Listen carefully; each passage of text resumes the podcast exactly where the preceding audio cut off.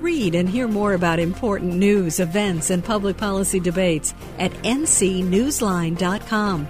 This is News and Views. Welcome back to News and Views. I'm Rob Schofield. A great starting point for North Carolinians looking to identify the chief source of dysfunction in their state's electoral politics in 2024 is the egregious partisan gerrymandering in which lawmakers have engaged. Indeed, under the latest rigged electoral maps enacted by Republican majorities in Raleigh, the victors in almost all elections to Congress and the General Assembly in the state this year will be known as soon as the party primaries conclude next month. The November contest outcomes are foreordained and mostly just for show. And this is obviously no way to run a democracy. Indeed, the situation has grown so absurd that members of Congress, including a group from North Carolina, have started introducing bills that would force states to employ fairer redistricting processes. And earlier this week, I caught up with one such lawmaker, Triangle Area Congresswoman Deborah Ross. And as Ross told me, not only have legislative leaders rigged our elections, they've closed off the map drawing process so that it now occurs almost completely out of the public eye. Well, Congresswoman Deborah Ross, welcome back to News and Views. Good to have you back with us. Great to see you, Rob. So, you and your fellow North Carolina Democrats, at least some of them, are introducing a bill in Congress that would require states to incorporate public participation in the redistricting process, the Redistricting Transparency and Accountability Act. Wiley Nickel, Valerie Foushee involved. Talk to us about this. Let's talk about gerrymandering and redistricting and, and why this bill is part of the answer to this obviously broken process. Well, thank you for asking, Rob. And uh, to be clear, all the North Carolina Democrats are on the bill. We just only had the Triangle legislators at a press conference. This bill really gets at the process of redistricting and attacks many of the things that we've seen as abuses in the process here in North Carolina. And of course, around the country. But the process has gotten worse and worse and less and less transparent in North Carolina. Three things in particular. One, being able to comment on the plans both before and after they have been released. So this last time, they only allowed people to comment before they did the redistricting, but not when this clear partisan gerrymandering was being put before the General Assembly. I mean, that's just wrong. That's not public comment. Um, the second thing, which North Carolina has an interesting history on, is revealing who provided information to the legislature about redistricting. And of course, we know that the NRCC has been involved, but you know, four years ago, we had this whole revelation that there had been somebody helping with redistricting. And it hmm. wasn't until he passed away that that information came to light. And that ended up being pretty important in a court case over redistricting. And then the final thing, and that's, this is not exhaustive of the bill, but the final mm-hmm. thing that might be important to your listeners because this is new is it used to be that all materials that legislators had about redistricting would be part of public record after the process was over and that all of that could be used in litigation you know, to challenge redistricting. And the legislature has changed the law to essentially shield their partisan gerrymandering.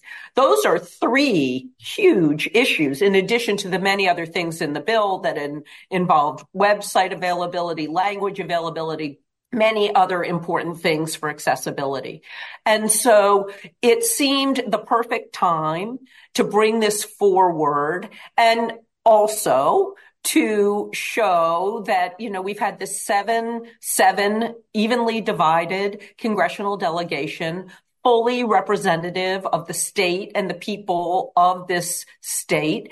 And of course, once the state Supreme Court said it was okay to have a partisan gerrymander, um, the legislature just went for it and did it, you know, with no transparency. And so it was another opportunity to share with the public, you know, why they're not really going to have a full choice for their congressional representatives this year.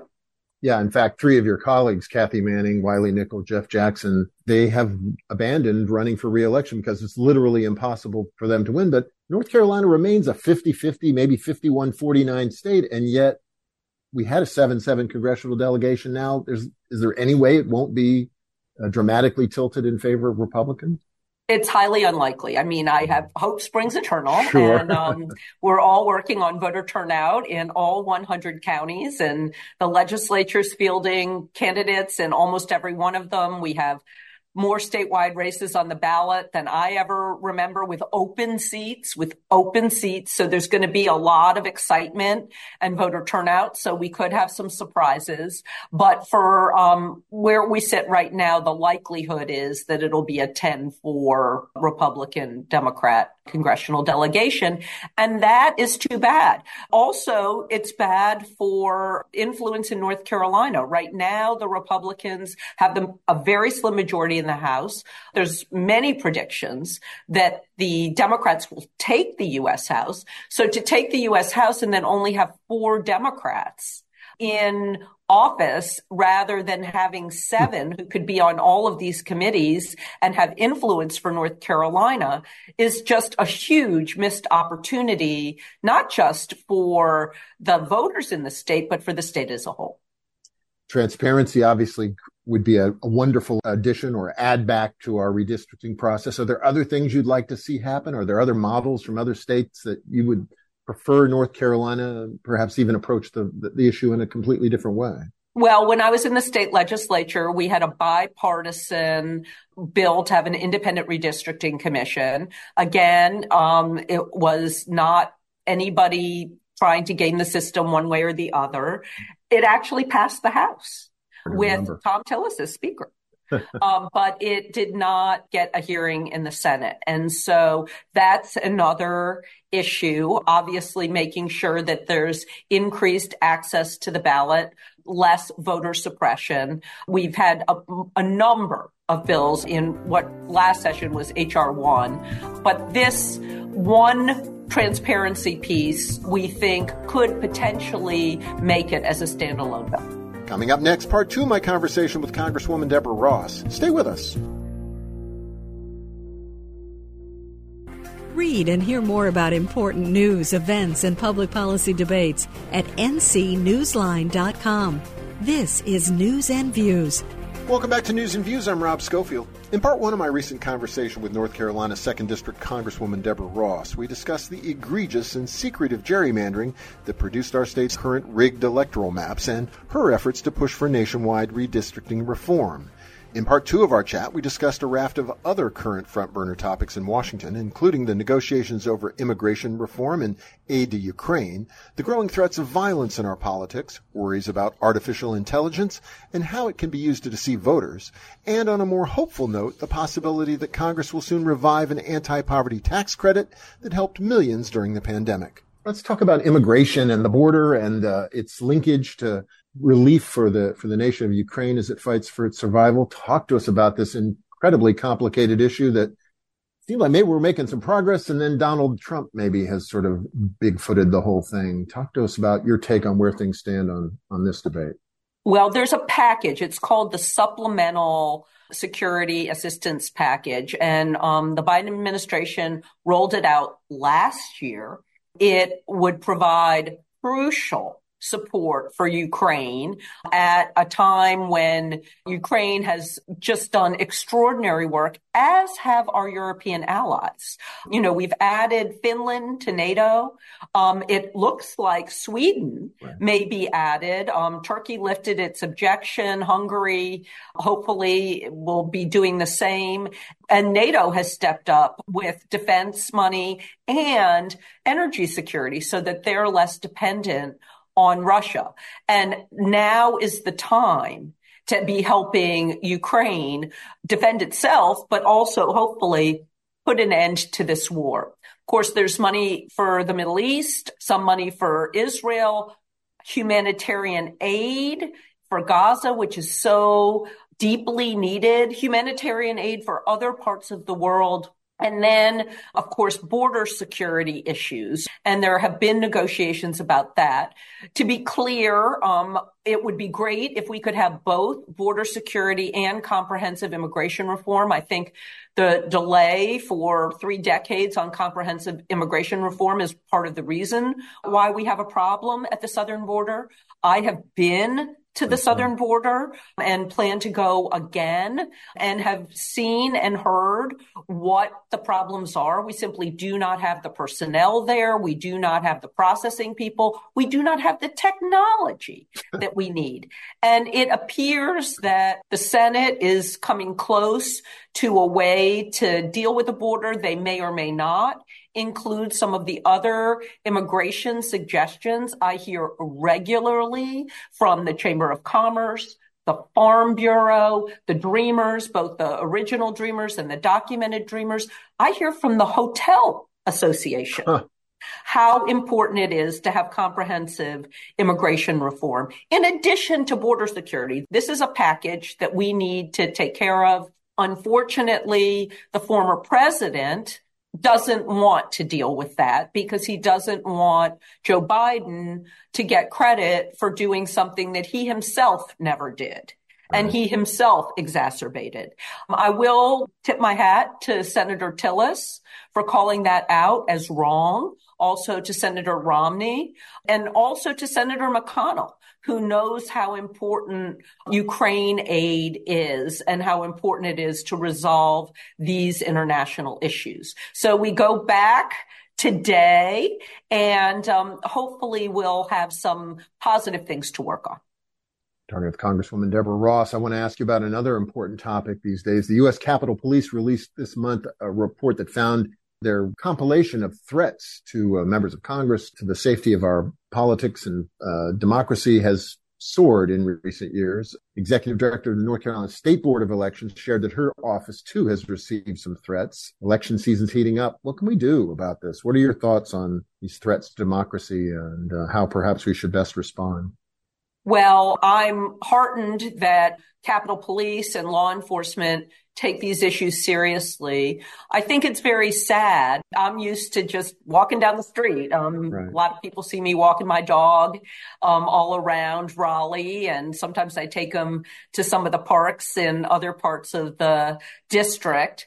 And, you know, it really breaks down that grassroots feel of knowing your member of Congress. I, you know, I went to the Harris Teeter over the weekend, saw a lot of people, but I have been in restaurants and in the Harris Teeter where people have been aggressive and belligerent and followed me. And um, that never happened before. I think part of it is um, how our rhetoric outside of politics has changed. I mean, you, will see things about how there are more aggressive drivers. Yeah. Um, but I also think part of it is that we don't have enough places where people share their ideas and know how to do it in a respectful way. We try to have town halls. We've had telephone town halls. I did a senior citizen town hall last week and actually this issue came up